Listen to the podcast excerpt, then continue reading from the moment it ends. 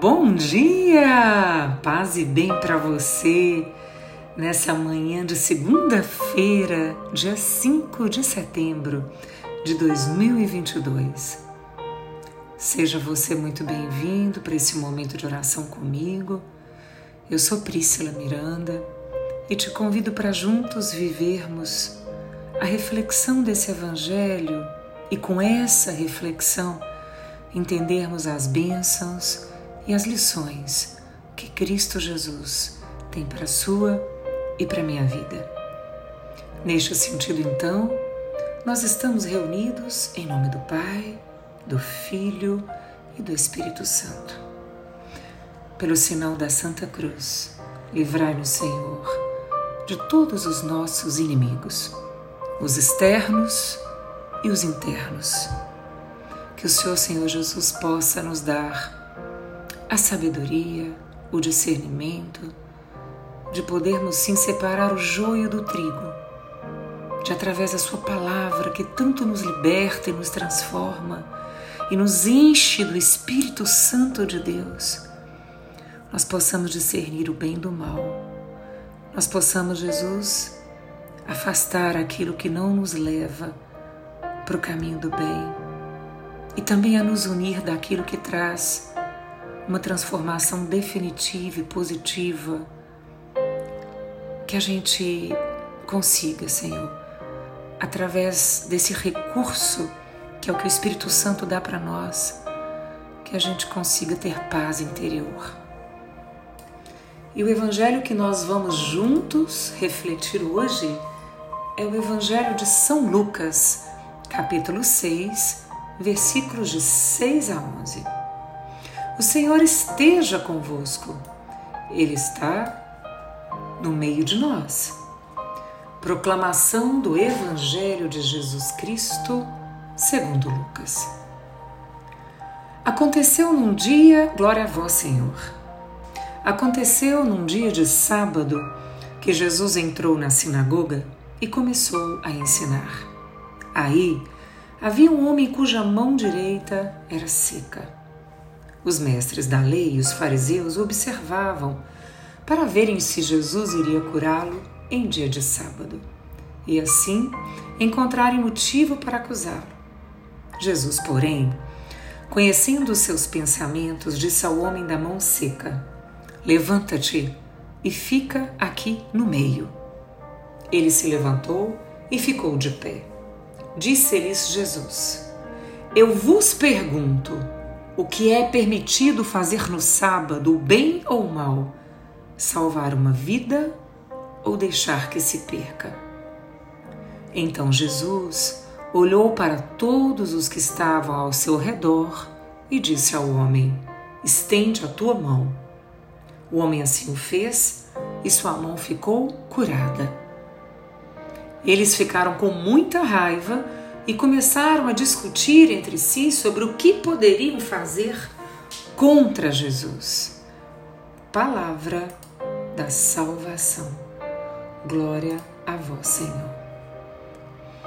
Olha, gente, acho que a gente começa essa reflexão dessa narrativa de hoje com a seguinte pergunta, abre aspas. Eu vos pergunto, em dia de sábado, o que é permitido? Fazer o bem ou fazer o mal? Salvar uma vida ou deixar morrer?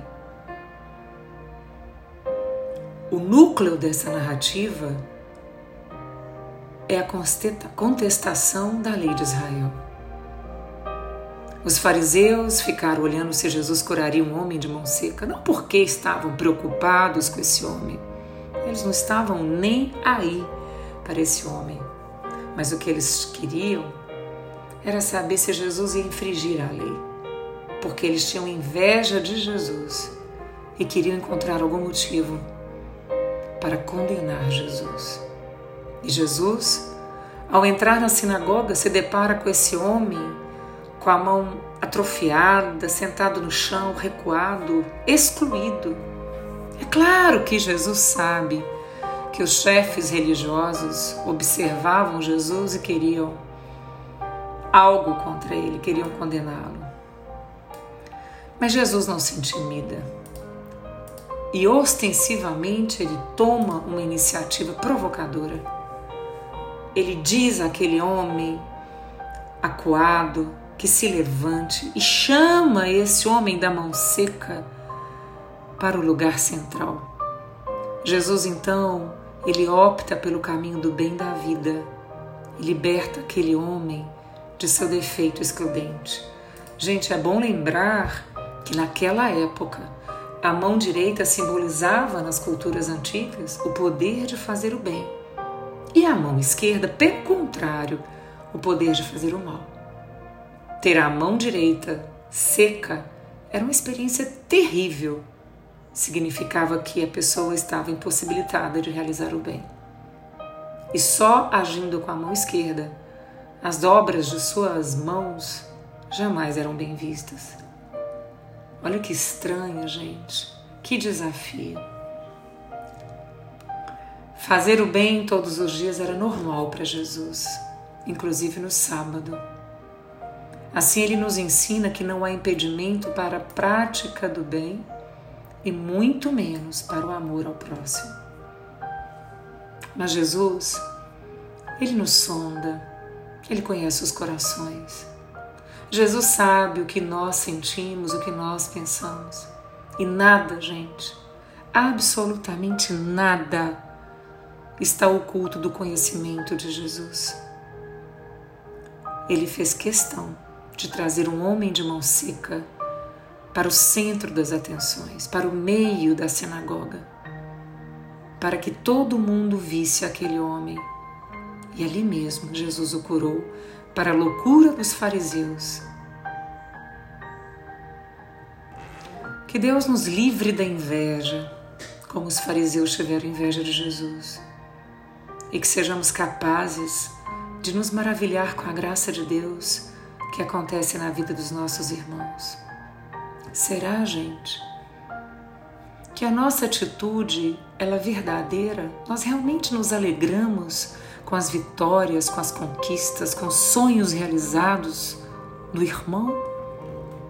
Ou a gente finge que está feliz com ele, mas no fundo, no fundo, nós invejamos aquilo que a gente não deu conta de fazer? Porque inveja nada mais é do que você querer que o outro não sobressaia, que o outro não faça aquilo que você não teve coragem ou que você não conseguiu fazer, ou por medo, ou por escolha, enfim.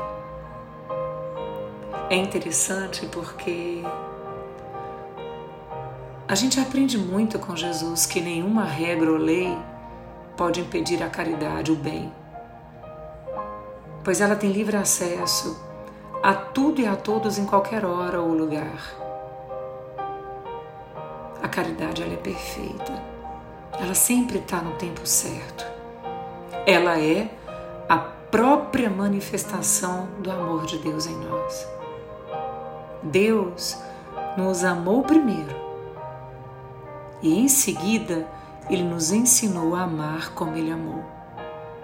E eu sempre digo que se eu quero me conectar com Deus, se eu quero olhar para o alto, eu preciso abrir meus braços para amar o outro. Eu preciso amar o outro para eu chegar até a Deus. Essa é a perfeição da cruz. E qual é a mensagem de Deus então para mim, para você hoje com esse evangelho? A caridade a caridade não tem barreiras, não tem impingimento de lei, de dia, de momento, de melhor circunstância. Para eu fazer o bem, não tem nada, nenhuma lei que impeça um cristão de fazer o bem. E quando Jesus liberta aquele homem, a libertação por Jesus oferecida abrange todo o homem, toda a humanidade abrange você e me abrange também. Nenhuma lei, mesmo de caráter religioso, deve impedir qualquer ação a favor da vida. Os escribas e fariseus, obcecados pela ideia de condenar Jesus, só conseguem ver a lei, sem dar a mínima para o seu conteúdo e significado. Se de fato eles tivessem a consciência do ato de amor, de libertação de Deus, o teriam reconhecido em Jesus e, longe de julgá-lo, de censurá-lo pela quebra da lei sabática, os escribas e fariseus louvariam a Deus pela cura, pelo sinal visível da ação libertadora de Deus a favor do homem. Por quê, gente? Porque ao curar um homem de mão seca e ao colocá-lo no centro das atenções, Jesus está nos ensinando que as pessoas são mais importantes do que qualquer norma, do que qualquer regra, do que qualquer templo, do que qualquer parede. O que importa são as pessoas. E fazer o bem é sempre permitido. Por isso, quando Jesus se defrontou na sinagoga com esse homem da mão direita seca, ele logo foi de encontro a esse homem e curou esse homem, antes mesmo que lhe fosse feito o pedido de cura. Assim, como ele conhecia os pensamentos daquele homem, mas também conhecia os pensamentos dos seus adversários, Jesus optou por desatar o nó do sofrimento, do drama pessoal daquele homem. É claro que a sua limitação física era humilhante. E é bem possível que as pessoas o evitassem. E embora fosse sábado, Jesus curou aquele homem. E como eu disse, o fez contrariando os mestres da lei, os fariseus, para os quais o repouso era uma exigência absoluta. Mas Jesus jamais pensou assim. Quando se tratava de fazer o bem, ele não se importava com nada. O amor era a exigência absoluta de sua vida jamais tradições religiosas. E este princípio do amor e da vida norteou Jesus por onde ele foi, por onde ele peregrinou e deixou suas, a sua, o seu exemplo nos inspirando até hoje. Vamos fechar os nossos olhos e vamos entregar para Jesus a nossa semana e também daquelas pessoas pelas quais nos pedem orações e pelas quais nós somos responsáveis, fechemos os nossos olhos. Nosso Deus e nosso Pai, nós te louvamos e te bendizemos pelo seu imenso plano de amor em nossas vidas, pela sua misericórdia, pela sua paciência, por nos ensinar, Jesus, com esse evangelho de hoje, sobre a caridade nos ensinar, Jesus, que fazer o bem é sempre permitido, que não tem regras, que não tem lei, que nós estamos autorizados por Ti a promover a vida, a promover o bem, a salvar uma vida e não deixar a vida morrer. Abre, Senhor Jesus, a minha mente e de quem está comigo nessa oração de hoje, para que possamos compreender a Tua vontade, Senhor a fim de moldar as nossas vidas com ela. E livra-nos, Senhor Jesus, de qualquer tipo de preconceito e, sobretudo, da inveja, da hipocrisia. Não permita, Senhor, que eu deixe de fazer o bem, por estar apegado a costumes, a preconceitos, a julgamentos, tão contrários à Sua vontade, aos seus exemplos. Eu não quero, Senhor Jesus, julgar o outro sem saber a história dele. Eu não quero, Jesus, ser hipócrita e não considerar, Jesus, a minha mão estendendo para cuidar do outro, porque talvez eu me recuse a compreender o drama pessoal de outra pessoa. E às vezes ache que o meu drama é o pior de todos, é o mais pesado, é o mais importante. E que não há nada que sobre em mim que eu possa fazer para ajudar o outro.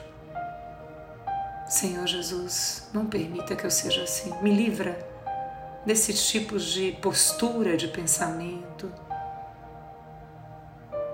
Senhor Jesus, eu não quero ser hipócrita. Sabe, Jesus, o que que eu quero? Eu quero ganhar a vida de quem estiver à minha volta ou por quem eu passar ou por quem me confiar o cuidado. Eu quero ganhar essa vida para ti. Porque eu sei, Jesus, que essa vida tão passageira é tão boa de viver. Com todos os obstáculos, com todos os desafios, com as perdas, com as rupturas, com as estradas que muitas vezes encontramos barreiras nela. Mas o Senhor Jesus nos oferece o tempo inteiro a verdade, o caminho e a vida, Senhor. O Senhor me abraça, Senhor Jesus, como filha legítima tua e me enche do seu amor e do seu colo. Muito obrigado, Senhor, porque a sua caridade não tem barreiras. E o Senhor hoje me ensinou que fazer o bem faz bem. Fica conosco, Senhor Jesus, nessa semana. Nós te amamos muito. Nós te amamos muito, Senhor Jesus. Amém.